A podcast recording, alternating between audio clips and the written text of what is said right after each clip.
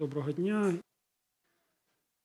Друзі, я хотів би разом з вами читати текст, який, ну, як ви вже сьогодні чули, ми, ви і я разом з вами ми продовжуємо святкувати День П'ятидесятниці, свято Святої Трійці, День народження церкви. І я хочу прочитати з Євангелії від Івана, 20 розділ з 19 по 23 вірш.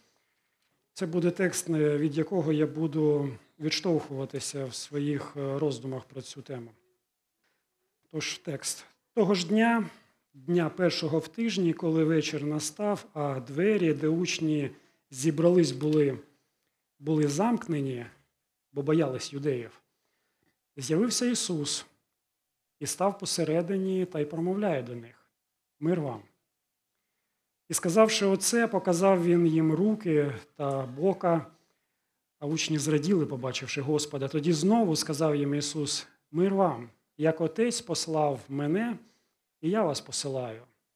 Сказавши оце, він дихнув і говорить до них: прийміть Духа Святого. Кому гріхи простите, простяться їм, а кому затримаєте, то затримаються. Прочитані наші нами п'ять віршів це не зовсім звичний текст на свято П'ятидесятниці, на свято Трійці. І разом з тим, якщо ми уважно читаємо цей уривок, то ми бачимо, що в цьому тексті проглядаються теми звичні для свята Трійці. Це тема спільноти, її формування, її певних обов'язків, а також дар Святого Духу. Цей текст, як він зображує посилання Святого Духа, якщо можна так сказати, радикально відрізняється від того, що ми знаємо, наприклад, з дій святих апостолів, як це оповідає нам Євангелист Лука. Разом з тим, я вважаю, що ось цей текст є дуже гарним, таким гарною точкою доступу для того, щоб нам роздумати про трійцю, про церкву і також про сходження Святого Духу. І я хотів би все побудувати навколо одного ключового слова. І цим словом буде місія. Три питання, які я хочу поставити, на які які будуть такими якби, е, ступеньками в нашому роздумі. По-перше, звідки походить місія, до якої покликана церква? Де є джерело цієї місії? По-друге, яким чином, відповідно до якої моделі, до якого зразка ця місія має здійснюватися? І останнє питання, завдяки якому ресурсу, якій силі ця місія має здійснитися?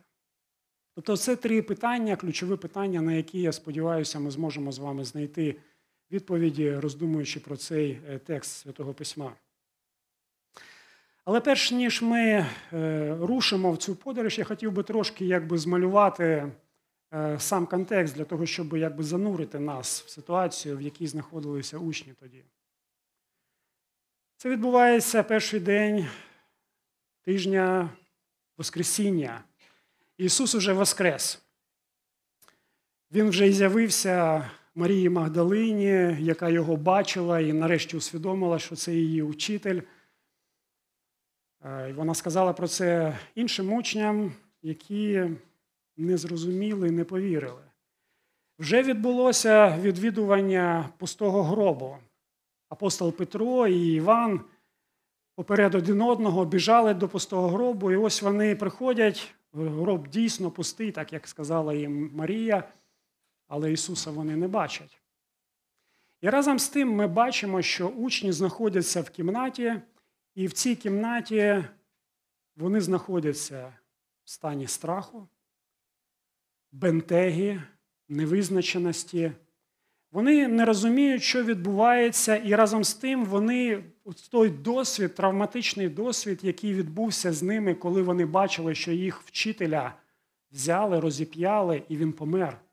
В той час, як в них були дуже великі сподівання, сподівання на те, що ось зараз, тут, в цей самий момент, відбудеться царство Боже, будуть престоли, всі е, загарбники будуть вигнані і нарешті запанують вони в своїй сторонці. Так вони це про це думали. Але учитель мертвий, він був покладений у гроб. І ось ця невизначеність, нерозуміння це та атмосфера, в якій вони знаходяться в цій кімнаті. Вони замкнуті, вони перелякані, вони настрахані, вони напружені. Вони не знають, що буде далі, і вони не знають, куди рухатися.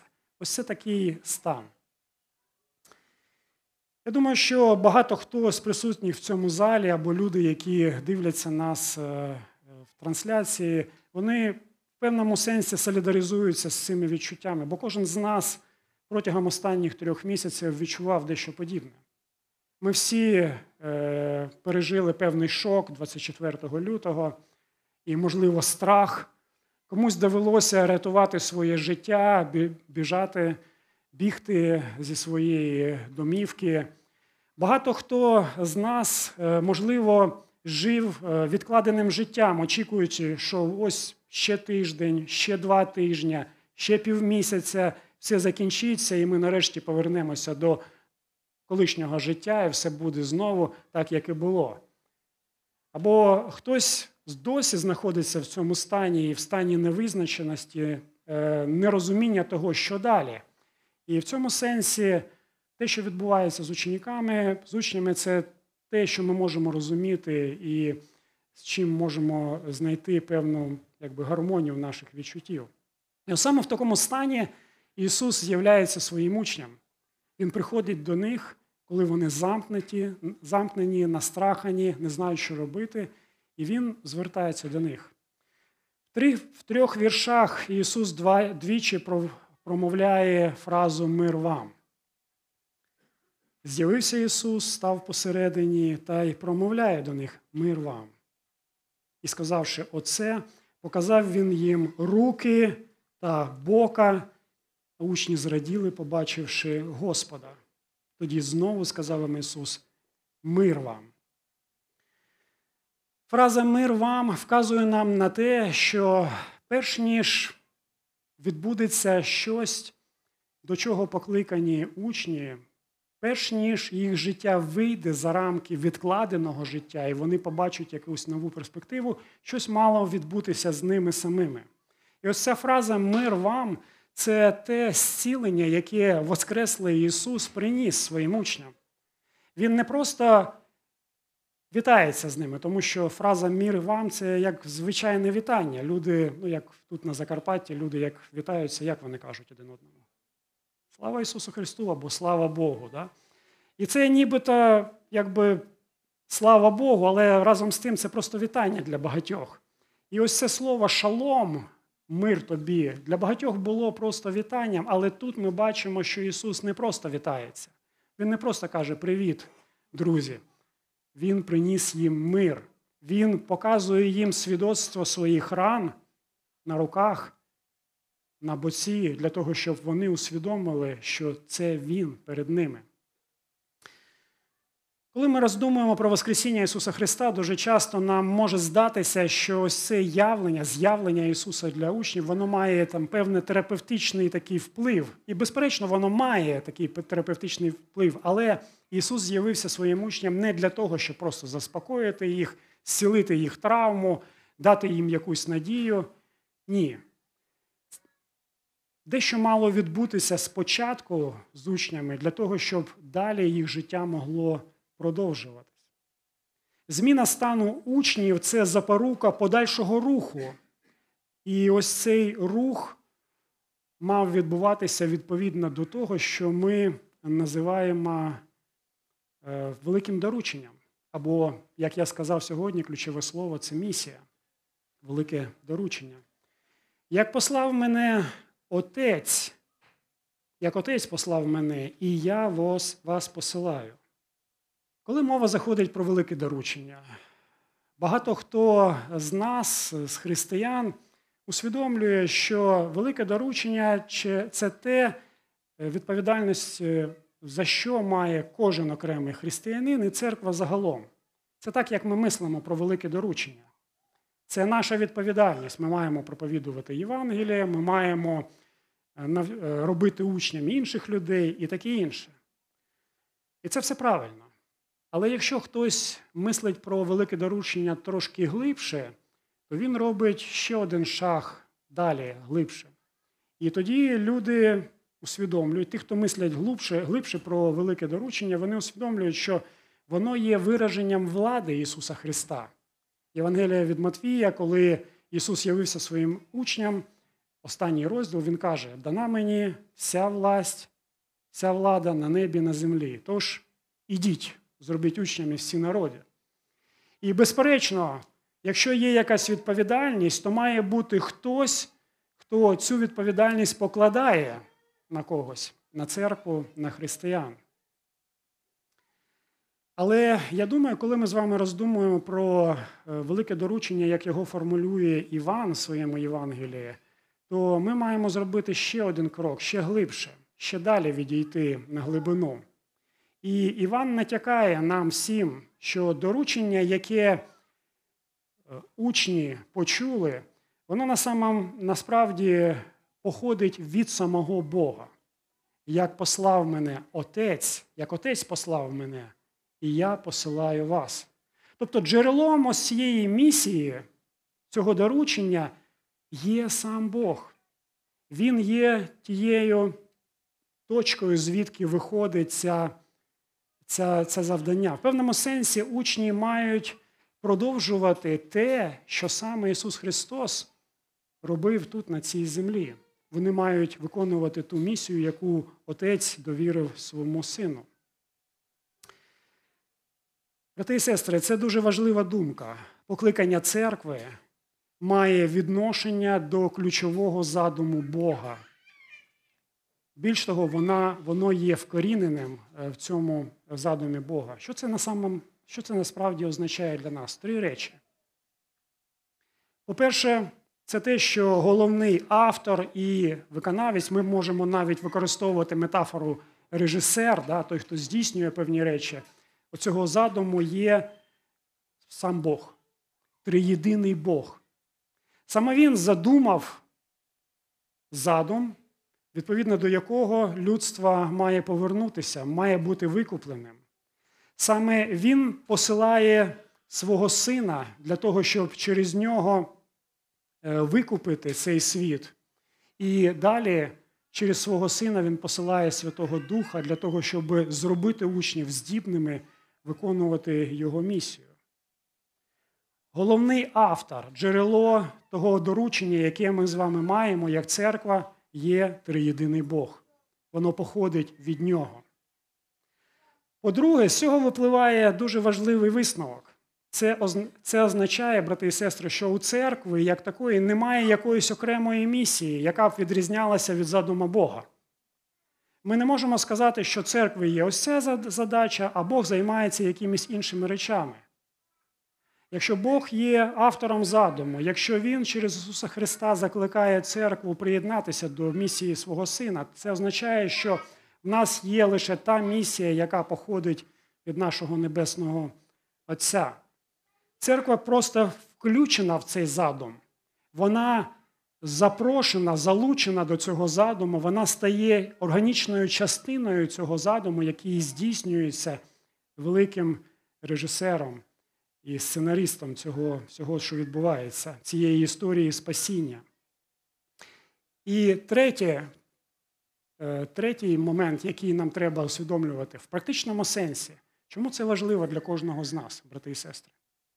Справа в тому, що кожен з нас, кожного у нас є своя історія, історія свого життя. Кожен з нас стикається постійно з питаннями, хто я, для чого я, куди все йде. І ось саме тоді, коли ми знаходимо своє місце в якійсь більшій історії, наше життя набуває певного сенсу і певного спрямування. Коли ми усвідомлюємо, що те, що ми покликані робити, воно походить від Бога, це надає нам дуже важливий сенс. Сенс напрямку, сенс життя, сенс того, для чого ми існуємо в цьому житті. Це допомагає знайти себе на цій великій мапі повсякденного життя і знайти своє місце і бути задоволеним цим, і розуміти, що це маленьке місце, те маленьке, що я роблю, воно є частиною чогось більшого, і воно набуває тоді сенсу. Мій підлітковий вік прийшовся на останні роки такого пізнього совка. І тоді, я не знаю, е, тоді в 16 років ми отримували паспорт, і тоді в радянському паспорті була така графа національність. І багато хто з моїх однокласників, вони в національності, хоча вони були українцями, вивчали українську мову, вони там писали собі росіянин, бо можна було обирати. І вони якось усвідомили себе частиною якоїсь іншої історії. Для мене тоді, я навіть не можу зараз, коли я пригадую це, я не можу пояснити, чому для мене було важливо якось усвідомлювати себе саме українцем. Хоча я розмовляв російською мовою, я народився в російськомовній родині, е, мої батьки е, російською розмовляли. Я жив і ту частину, ту ті частині України, де в містах більшість розмовляли російською. Але для мене це було дуже важливо. І коли е, совок почив базє, да, тобто розвалився, я пам'ятаю, що для мене усвідомлення, що я є частиною якоїсь другої історії, тоді я не був ще віруючим. Історії моєї країни, мого народу, воно придало мені сенс. Воно допомогло мені справитися з викликами, які е, відбулися тоді після розвалу Радянського Союзу. Тож, е, розуміння того, що наша місія походить від триєдиного Бога, від Бога, придає сенс нашому життю, життю окремо і нам, як спільноті загалом. Якій же моделі ось ця місія, яка походить від Бога, вона має слідувати? Іван дуже конкретно натякає нам на це в своєму тексті. Ісус, поголошуючи велике доручення, Він каже, як послав мене, як отець послав мене, і я вас посилаю. Коли ви читаєте Євангелію від Івана, то е, він починає свою історію згори. Його Євангелія починається словами в началі, да, на початку було слово, споконвіку було слово, а слово було в Бога було, і Бог було слово. І далі він каже, що це то слово, через через яке весь світ почав існувати. Все, що ми бачимо, все, що ми відчуваємо, все, до, до чого ми дотичні, воно почало існувати завдяки цьому слову. Далі, 10, е, перший, 10-11 е, вірш, сказано, що це слово було довірене своїм певному народу. Але, на жаль, той народ не розпізнав це слово. І не відбулося те, що малось би відбутися. І далі, в 14 вірші, ми читаємо: І слово сталося тілом, і перебувало між нами повне благодаті та правди, і ми бачили славу Його, славу як однородженого від Отця. Тобто Іван змальовує нам ось цю класичну схему, коли Бог приймає рішення і спуститися до людей. Але він спускається не для того, щоб просто роздивитися або наказати когось. Ні. Він стає одним з нас. Слово сталося тілом. Він стає одним з нас.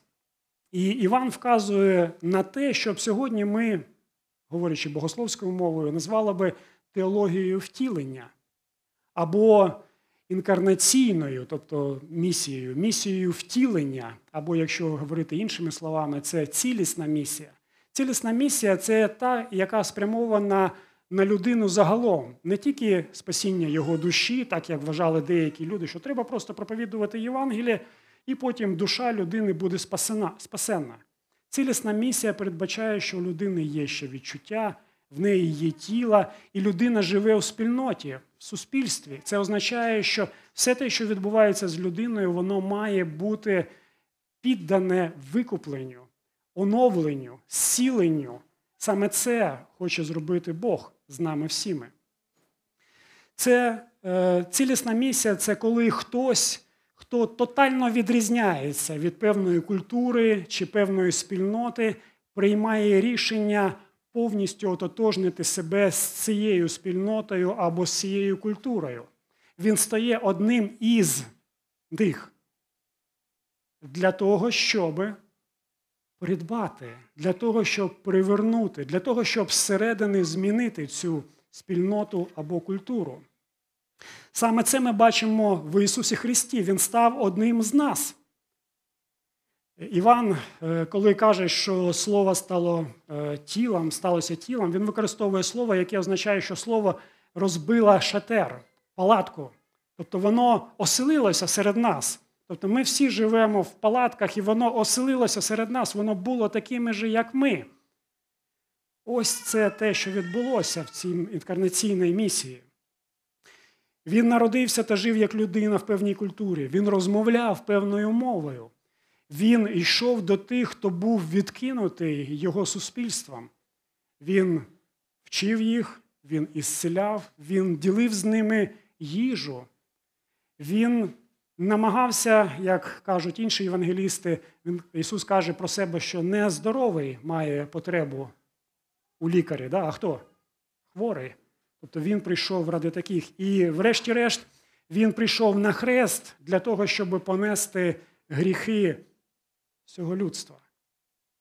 Ось що таке модель місії відповідно до Ісуса. І тут є один дуже важливий висновок, брати і сестри. Якщо ми наслідуємо ці моделі, то ми маємо розуміти, що ця модель вона завжди пов'язана з певною ціною.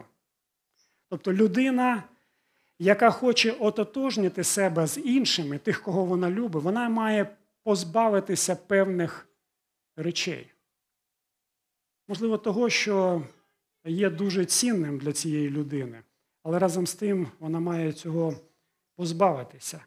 А з іншого боку, коли ти намагаєшся тотожнити себе з кимось іншим, ти маєш бути готовий до того, що тебе не приймуть з розкритими обіймами. І саме це відбулося з Ісусом Христом. Його не прийняли з розпростертими обіймами. Він постраждав, умер, але й воскрес. Цікаво, що в своїй останній молитві перед своїм стражданням, яка записана в Євангелії від Івана, 17 розділ, 15 вірш, він молить свого Отця. Перед цим він каже, що він довірив слово своїм учням, і він молить Отця, каже, що світ е, буде ненавидіти цих учнів. І він каже, що отець не взяв від світу учнів, а що зробив? Зберіг від злого. Тому що місія, відповідна до моделі Ісуса, означає, що ми будемо стикатися зі злом. І це та ціна, яку ми маємо платити. І ось тут ми підходимо до нашого третього питання, і я вже буду скоро закінчувати. І це питання, яким же чином ця місія має здійснюватися. І це дуже важлива теза. Участь у місії Бога відповідно до моделі Ісуса можлива лише за сприяння Святого Духа. Участь у місії Бога відповідно до моделі Ісуса можлива лише за сприяння Святого Духа. Зверніть увагу, що коли ми читаємо історію учнів в діях апостолів і трошки далі, ми бачимо, що вони по-справжньому стають свідками Ісуса та інструментами Божої місії тільки після двох подій. Перше, це пасхальний досвід зустрічі з Ісусом, коли вони побачили Його, побачили Його рани, усвідомили, що це живий Господь Ісус. І друге, це коли на них зійшов Святий Дух. І вони отримали силу. Після цього їм було вже неважливо, глузуючи з них чи ні чи переслідують їх, чи ні, і вони навіть були готові йти на смерть. Це означає, що вони дійсно отримали силу для того, щоб здійснювати місію Бога відповідно до моделі Ісуса Христа. Інакше це неможливо. Цікаво, що саме Іван пояснює нам, якщо е, Євангеліст Лука він більше розповідає нам про те, що робить дух, да, яким чином відбувається поширення церкви. Саме Іван він показує нам в своєму Євангелії, яка, які є дії утішителя, які є функції утішителя. Я дуже побіжно. По-перше, 14 розділ, 16-17 стих, вірш, е, утішитель буде завжди перебувати з учнями. Тобто, Коли Ісус покидає учнів, саме утішитель прийде, і Він буде завжди з ними знаходитися. Вони будуть постійно відчувати Його присутність. Вони будуть, Він буде постійно з ними, буде надавати їм сили для того, щоб вони могли здійснювати свою місію. По-друге, 14 розділ, 26 стих, вірш. е, Тішитель навчить всього і нагадає слова Ісуса. Тобто Його місія, місія Святого Духа, не є окремою від місії Ісуса. Він буде нагадувати про те, про що вчив Ісус. Він буде нагадувати і розкривати це вчення. В 16 розділу з 7 по 11 вірш е, вказано, що утішитель буде працювати з цим світом, він буде нагадувати йому, що таке є гріх, що таке є правда і коли буде суд. Тобто він буде готувати серця людей для того, щоб церква могла здійснювати свою місію. Нарешті, 16 е, розділ 12-13 вірш е, говорить про те, що навіть те, що невідомо зараз учням, і що вони не можуть зараз вмістити, усвідомити, дух їм потім розкриє. Він дасть їм розуміти всю правду, всю її повноту. І це тільки завдяки Святому Духу буде відбуватися. І нарешті він буде прославляти Христа. Тобто, знову його місія не є окремою, він прославляє Христа, нагадує про нього. Дарування Святого Духа в Євангелії від Івана дуже відрізняється від е, того, як це відбувається в діях святих апостолів. Там це потужний вітер, огнені, вогняні язики. Тут ми бачимо, що це віяння вітру, яке разом з тим несе мир та силу. Дивіться, що коли Ісус каже, прийміть Духа Святого, після цього Він каже, що вони мають робити, кому гріхи простити, простяться їм, а кому затримаєте, затримуються там. Тобто дарування Духа, воно тісно пов'язане з діями церкви. І дух дається церкві взагалом.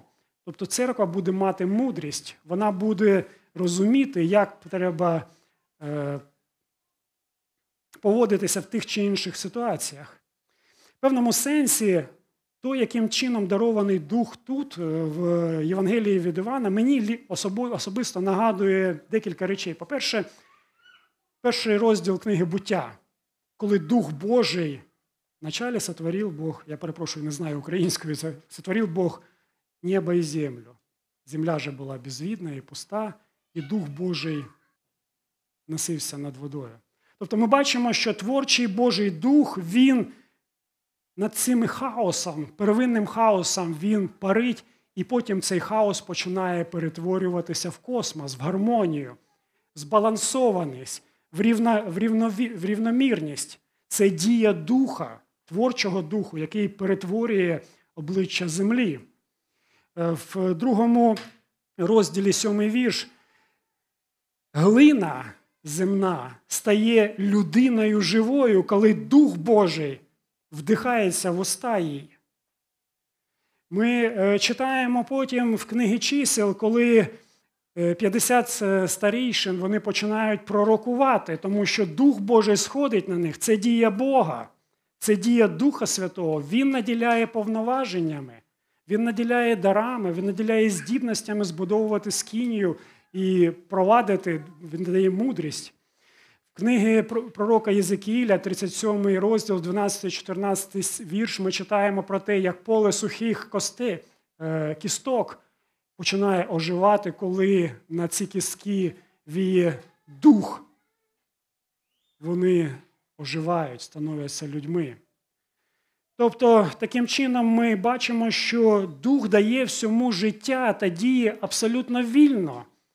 Ніхто і ніщо не може його обмежити. Він діє відповідно до задуму Божого. Він діє відповідно до того, як Бог направляє його. Павло доповнює цю картину. Він каже, що е, місія Бога вона здійснюється завдяки дарам, які Дух Святий дає церкві для того, щоб збудовуватися і для того, щоб розширюватися. Про це ми читаємо в першому до Корінтян 12 розділ, послання до Римлян, 12 розділ, інші.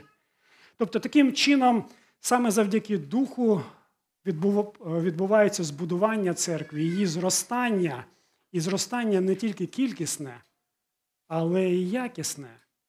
Е, Зрілість, становлення, дорослішання.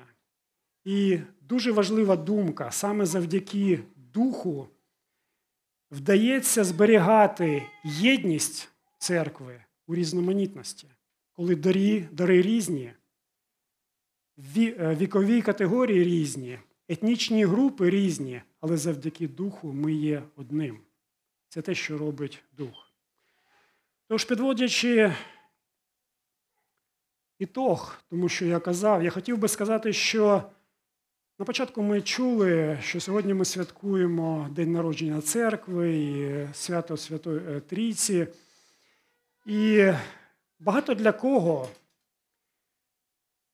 вчення про триєдиного Бога є ну, в певному сенсі такою інтелектуальною загадкою, е, яку нібито треба вирішити. Але дивіться, якщо ми дивимося на те, про що нам каже євангеліст Іван, то ми, ми бачимо, що вчення про триєдиного Бога це не інтелектуальна загадка, а це факт досвіду церкви. Тому що церква покликана Богом наслідувати Ісусу Христу в силі Духа Святого. Ми чули питання, чому ми тут сьогодні, на цьому зібранні. Да? Дозвольте дати вам варіант відповіді. Ми тут, тому що Бог своїм словом зібрав нас. Ті з вас, хто є віруючими, хто віддали своє серце Ісусу Христу, одного дня ви почули Боже Слово, Євангеліє. Це тому, що Бог своє слово послав через своїх вісників, і ви його почули, ви відгукнулися на нього. Це означає, що Бог зібрав вас в свою церкву. Ви тут, тому що Бог вас збирає сюди. Ви прийшли сюди, тому що Дух вас звав сюди. І разом з тим ми тут для того, щоб продовжувати збудовуватися і для того, щоб поклонятися Богу через Ісуса Христа. І коли все це закінчиться, наше зібрання, Бог посилає нас в цей світ. Як отець послав мене, і я вас посилаю, тож ідіть. Тобто, і ось це кожен тиждень відбувається. Бог нас збирає і відправляє.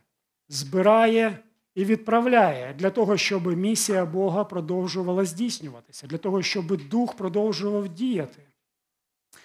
Церква існує завдяки і заради місії, яка походить від Бога, яка наслідує Ісусу Христу і здійснюється в силі Святого Духу. І якщо раптом ви не знаєте, хто ви для чого живете, то сьогодні саме час почути цю історію, історію Бога, який запрошує вас приєднатися до спільності з ним для того, щоб знайти себе, сенс свого життя, знайти своє місце в Божому задумі і таким чином продовжувати бути частиною цієї історії, яку ми називаємо історією спасіння. Амінь. Давайте будемо молитися. Отче наш Небесний, Тобі ми вклоняємося через нашого Господа Ісуса Христа. Дякуємо за Твою любов, за те, що Ти відкрив нам себе, за те, що через Ісуса Христа ми маємо мир з тобою. Дякуємо за те, що завдяки дії Святого Духу Ти приєднав нас до церкви Твоєї і надаєш сенс нашому житті, життю і направляєш нас. Господи, просимо, щоб е, Твій Дух продовжував діяти через нас, коли ми розійдемося, для того, щоб Тебе в цьому світі стало більше, для того, щоб Твоє Слово було відомим для тих, хто ще його не знає, і для того, щоб Ти був прославлений, наш Бог, Отець, Син і Святой Дух. Амінь.